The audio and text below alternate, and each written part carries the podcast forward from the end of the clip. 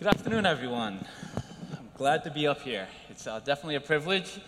Um, with Pastor Will being on sabbatical, just um, he asked me um, a few months ago just to speak, and I thought it'd definitely be an honor to to come up here and um, to give the message.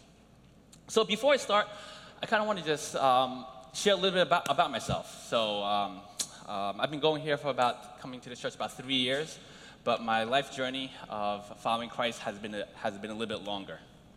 So, I was born here in Brooklyn, but I lived the majority of my life on the other side of the bridge, over in Staten Island. And I was definitely blessed to be um, born to born to God-fearing parents. Um, I, um, I was first generation born Chinese American. My parents were born overseas, but o- over in um, Hong Kong, where they grew up, they were actually exposed to, to the gospel. And then they, they, when they raised us, they kind of had that um, foundation. So I grew up my whole life at, at a church. Um, Sundays were fellowship and service. We also had youth groups on Fridays. Summer were retreats, kind of the whole nine yards. Uh, but most of my life, the church was pretty much on Sundays and Fridays. And my faith was mainly just a community type faith. Um, I worshiped God on Sundays and Fridays, but during the week, it was pretty much my normal activities, going to school, and then God, God really wasn't, wasn't there. I had a lot of head knowledge, but actually living it out wasn't, wasn't something that, that I was doing. When I, when I was in junior high school, we had a youth retreat, and at the end of, end, end of the retreat, was, was an altar call. Typical, everyone bow, bow your head down, close, close your eyes. So um, I peeked. I peeked, and then I saw some of my friends raise their hands. So I was like, hey, they raised their hand, why don't I, I raise my hand too? So, so I raised my hand. When I got back, my pastor kind of saw whoever raised their hand, and I was given a book and of how to become a Christian, and bam, I, I joined the club.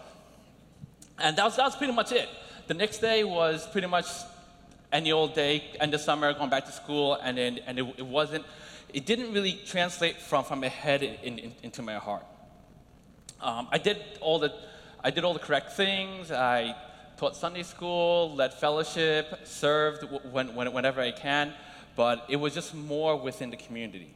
It wasn't until, which I think was the most pivotal part of my, my life, was when I went to college. I didn't really have um, no no big conversion moment or any activity.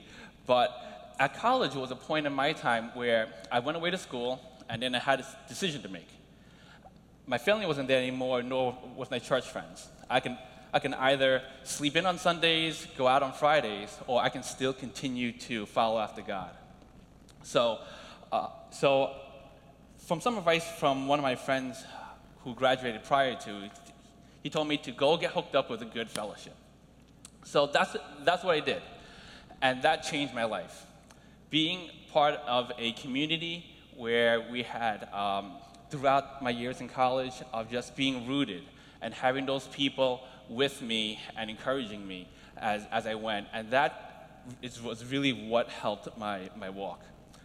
While I was there, I met a lot of other students. And some students had went the other way. They said, I'm not at home, no one's really asking me to go to church, and maybe God isn't here. Maybe God isn't here eight, eight hours away where, from, from my church. So they, they, took, they, they took a different path. But one thing, just talking with them, that I, I always reiterated was that God is always there. God is always there, and then God sends, God had put people in your lives to put you where you need to be.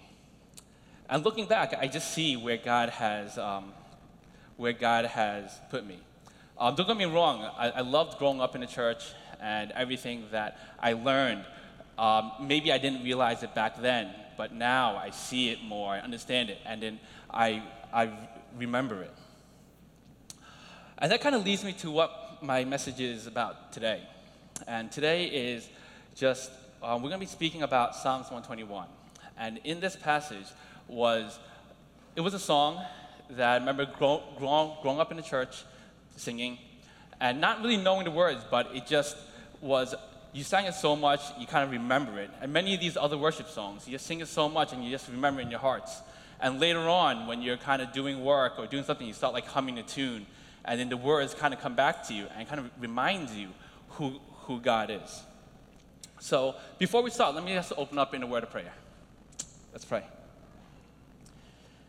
Heavenly God, how great is your name? And because of you, we are here. And I pray, Lord, as, as I give this message, Lord, that it may be your words and your spirit that flows out of me. That may we be able to understand who you are in our lives and how, and how you continually help us and you are continually there for us. In your son's name we pray. Amen. So before we begin, I kind of want to jump towards the end. And the end of, of, of this, it's, we, we kind of sang it, it um, the verse. It's one simple verse, it's 10 words, that's, it's easy to remember for kids and, and adults. So in Romans 8:31, Paul writes, "If God is for us, who can be against us?" So those 10 words is pretty much what sums up everything. And then, and this morning we, we, we sang, um, we, we sang the, long, um, the song Battle Belongs. And, the, and that phrase, I don't know if you guys noticed, that phrase is, is also in that song. If God is for us, if He is for us, who, who can be against us? And this passage kind of it, it kind of puts all that in, in, in, perspective. What, what does it mean for God to be for us and n- nothing, nothing that can be against us? So, looking at Psalms 121, um, this psalm is a psalm that is more of a song, but it's more of a dialogue. A dialogue between, be, between two people singing, which, we, which you kind of see, see that in, in many other psalms. So I thought as we read it, since, since um, everyone's here with us and people who are um, at home, you guys can join me in, in reading it. So we're going to have it up, up on the screen and also on the monitors. So when we read it, I want you guys to read the first verse, and I'll respond back to you guys with, with the second verse. And you kind of see how this, how this song is about, is about confession and assurance about who God is. So, the first verse over there, uh, why don't you guys start with the first verse with I lift my eyes up?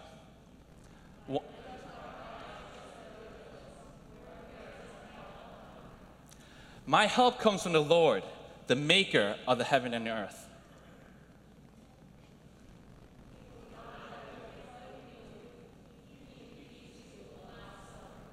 Indeed, he who watches over Israel will neither slumber nor sleep.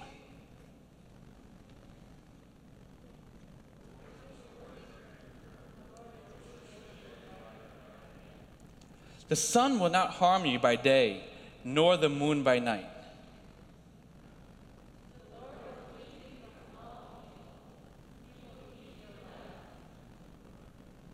The Lord will watch over your coming and going, both now and forevermore.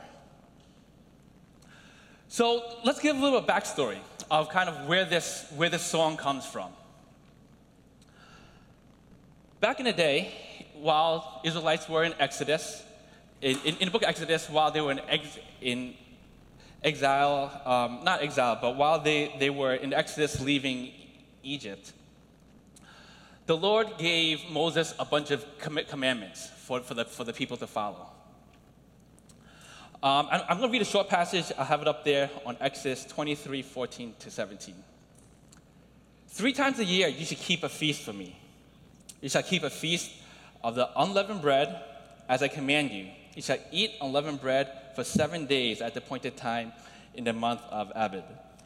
And in it you will come out of, for in it you came out of Egypt. None shall appear before me empty handed. You shall keep the feast of the harvest of the first fruit of your labor, of whatever you sow in the field. You shall keep the feast of the ingathering at the end of the year when you gather in from the field of the fruit of the labor. Three times in the year shall all your males appear before the Lord God. So over here, God talks about three feasts the feast of the unleavened bread, the feast of the harvest, and the feast of the in, gathering, which he commanded Israelites to continue every year. So these three feasts actually still is practiced um, by, um, we know it by different names. The feast of unleavened bread is known as Passover, which, which happens in Easter. You have the feast of the harvest, which, which this happened a few weeks ago, which is Shavuot, which is uh, the beginning of the, of, of the harvest and the Feast of the Ingathering, which is, which is happening in, typically happens around September, Sukkot, which is where the, the um, you see the Jewish community would build the, um, like, a, like a tabernacle out, out, outside the house as, as, a, as a place to worship. So three times a year, God told them to go to these festivals, to go back to, to go to Jerusalem to, to celebrate. Why do you think God had these festivals? A lot of these festivals was for reminder you all know, all of us, where, where our short term memory is really bad. Just we always forget about, about what God has done. So God had these festivals set up to remind them to, that God brought them out of Egypt. God provides for them from, from the beginning of the harvest to, to, the, to, the, to the end of the harvest for, for, for providing food.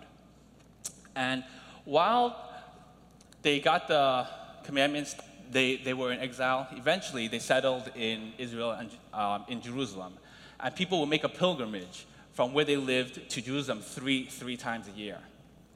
And as, as they went, at that time, there was no streaming, no minivan with, with where you can watch Netflix in your car, um, no, no radio. So what they had there was that they would sing songs. And in the book of Psalms, you'll see, right underneath the heading of 121, you'll see a little title that says Song of Ascent between Psalms 120 to 134, these, this is essentially their songbook, the songbook that the Israelites carried with them, and that they would sing these songs as they traveled, as they ascended to Jerusalem. Jerusalem was on top of a mountain. So as, as they traveled going towards Jerusalem, they would sing these songs as a sign of worship, the same way how we sing songs every, every Sunday here. Every Sunday, we, we, sing, we sing songs at the beginning of our service and at, at the end of the service just to get our hearts right. And all these songs reaffirm and, re- and remind us who, who God is. So as they climb, as they, as they climb, they sing these songs, and that it's, if, and that many songs remind them just of what God has done in the past. And we're gonna, we're gonna look at that a bit. So there's three points I kind of want to draw from, from, this, um, from this passage. The first one is from the first two verses saying, Our help comes from the Creator. The first verse, the psalmist writes, I lift my eyes up to the hill. Where does my help come from? So, what is he looking at when, when, when he's looking at the hill? In, in those days, in, in Palestine, the Canaanites were in that land. They have over 40 gods. They had a god for every instance, like any other, um, uh, many of the, these other polytheistic religion. We, we read about some of the gods of, um, in the Bible, um, Baal, which, which comes up, and um, Dagon, which is like two gods that that, we, that, we, that we read about in the Old Testament. But during that time, all their gods, they would go on top of the hill and they would build their shrine. They, they would build um, they would build groves and build um, temples or these, or these tall towers or poles, these Asherah poles. They would build them all, all over. So as these pilgrims are traveling to Jerusalem, they'll, they'll see up top on the hill all these, all these gods. So the, so the first pilgrim was asking, I look up to the hills, where does my help come from? And the, and the second pilgrim goes, My help comes from God, the maker of heaven and earth. So many times we look at all these other gods that, that are around us while, while in our journey of life, all these other things that may satisfy us.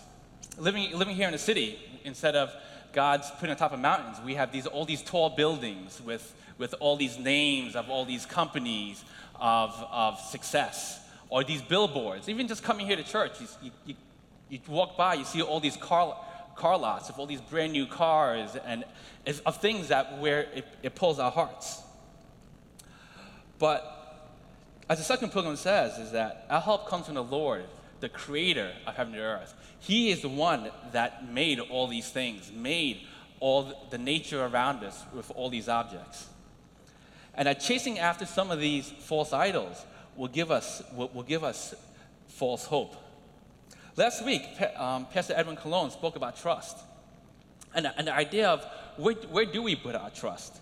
Do we, do we put our trust in things that will, that we have to, that eventually fade away or that it, it brings us no joy? And in those days, these, these Israelites are in a new land. They, they were just given this, this, this promised land that, that God had, that God had um, promised them. And that even though they saw so many things that God has, all these battles that they have won, they still, they, they still have fallen behind. They still chase, chase after all, all, all, all these things. But we got to understand who God is, and that God is the one that who wants us to be with Him. From, from, that, from that first verse that, um, that I shared before, of if God is for us, who, who, who can be against us? Having the Creator behind our back, how reassuring is that? How reassuring is that to, to know that wherever we go, that God, who cares for us, who not only made heaven and earth, He's the one that, that cares for us. So that's the first point, is that our help comes from the Creator. And the second one is, is the next um, four verses, where the point is, our help is always with us. The way the psalmist writes a song, um, psalm, is not, is, is not as, as a statement, but as a promise. When he says, He will not let your foot be moved, is not, he's not saying that if you follow God, your, your path will be all sunshine and roses, that nothing, that nothing will, will happen to you. you. You see, just with what um, the people in the Bible, majority of people, no one led a perfect, um, calm, and, and smooth life. There was all these challenges.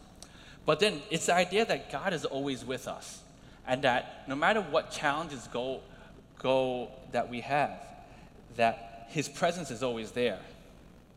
Back when God gave them this, this commandment of having these festivals, they were, in, they were in the desert. God showed his presence to his people 24 7. During the day, there was, there was a pillar of cloud that, that led them, and at night, there was a pillar of fire. Imagine every day waking up in the morning, and then you're in a vast desert where there's nothing there, and then there's this huge pillar of cloud that, that's just there guiding you. At night, that cloud turns to fire, giving you light. And when you go to sleep, that fire is still there. And when you wake up, it's, it's now a pillar of cloud. For 40 years, this pillar of cloud and fire was, was leading them, and, and the presence of God showing them that He is always there. And as travelers, for us, just navigating life, choosing God isn't going to make everything better. It's like coming, it's like coming, coming to church. I'm sure everyone wakes up Sunday morning without an alarm clock. Your kids wake up all quietly, they let you sleep in. You leave the house in an orderly fashion, not forgetting anything. You go to the coffee shop, there's no lines, you're waiting for the bus, and then you're waiting for the subway to come here, and there's no delays, and there's parking right in front of church. That's how Sunday should be, right? We're coming, we're coming to worship God, that God should make everything nice and easy for us to go through, to, to get here. But there isn't. There's, it, it's, it's raining out. We forget our keys. We're getting wet. We, we forget diaper bags. We forget, we forget everything.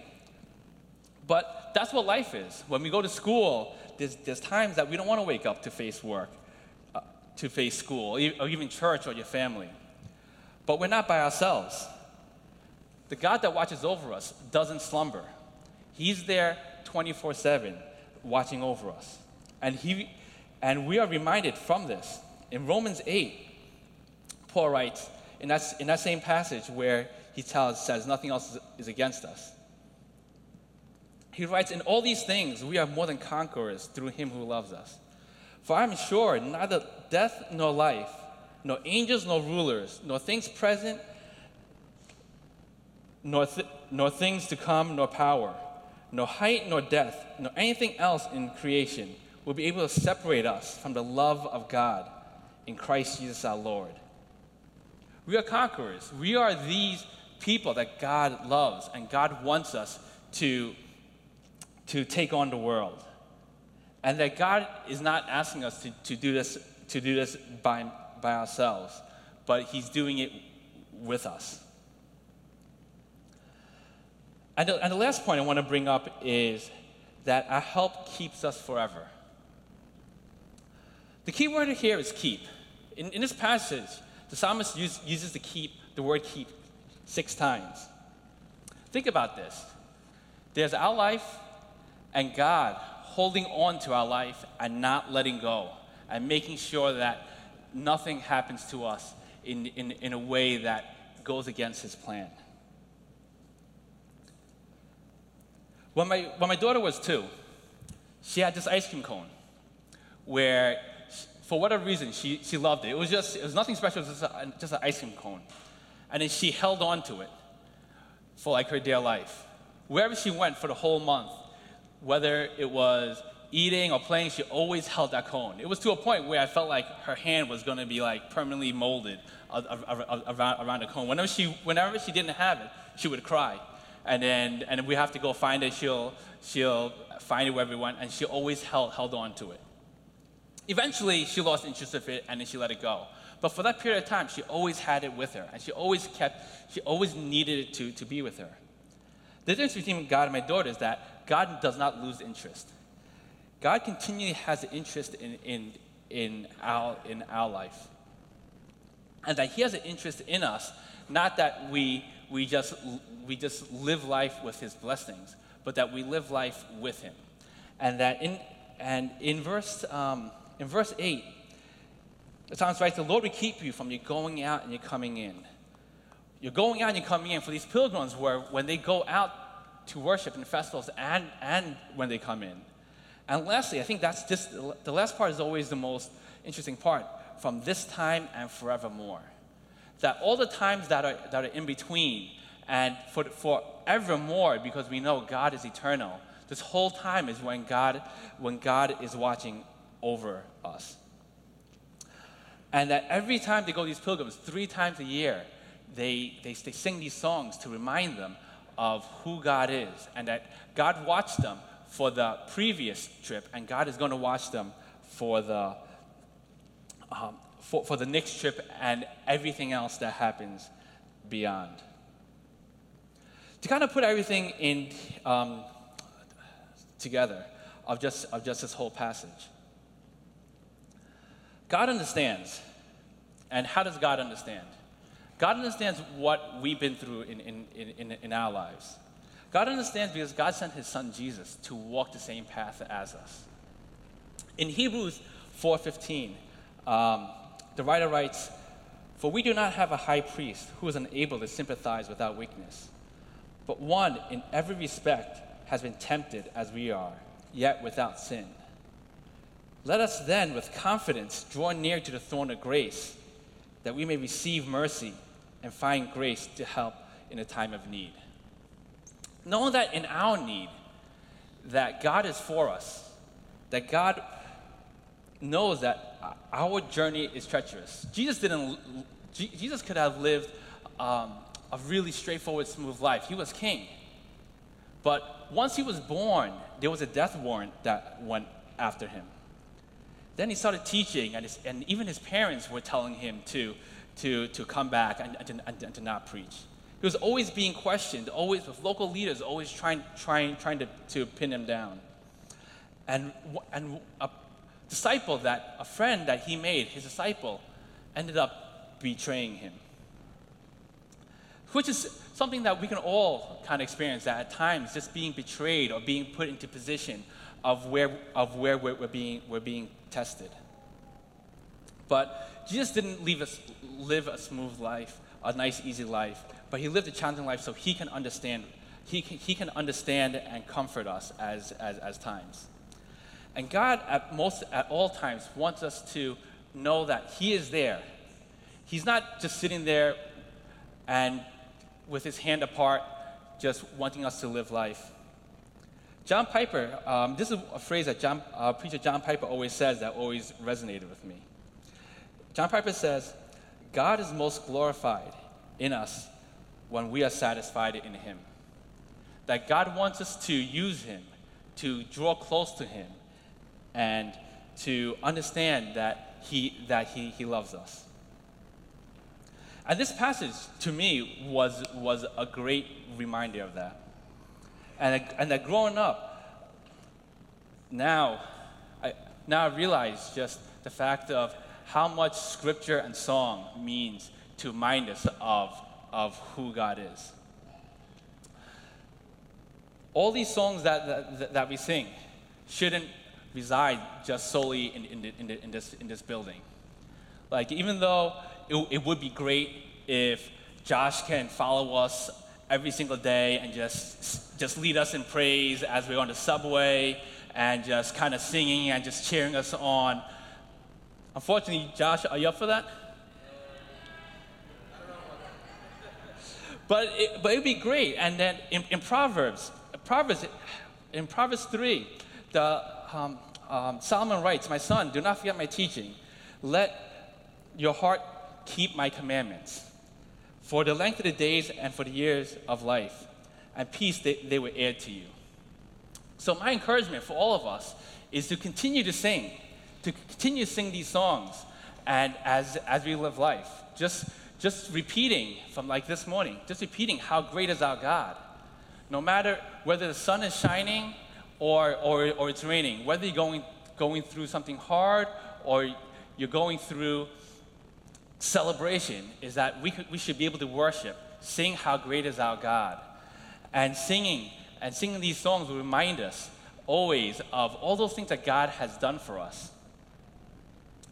And how assuring it is to know that we're not in this journey by ourselves, that we have a group of believers, of brothers and sisters, for us to worship together. All right, let me uh, close in a word of prayer. Heavenly Father, how great you are, and how great that you can call us your own. That we know that you are for us, that who can be against us, that we can stand through anything. And though times are tough, and that we go through so many different things that sometimes we think we are the only ones that know it. But we know that you have sent you have sent the Messiah, you have sent Jesus to, to walk through us. Continue to give us a spirit so that we may sing, we may sing joyously through, through any storm, and that others may see that our strength does not come from our own, but it comes from you. Sons, let me pray. Amen.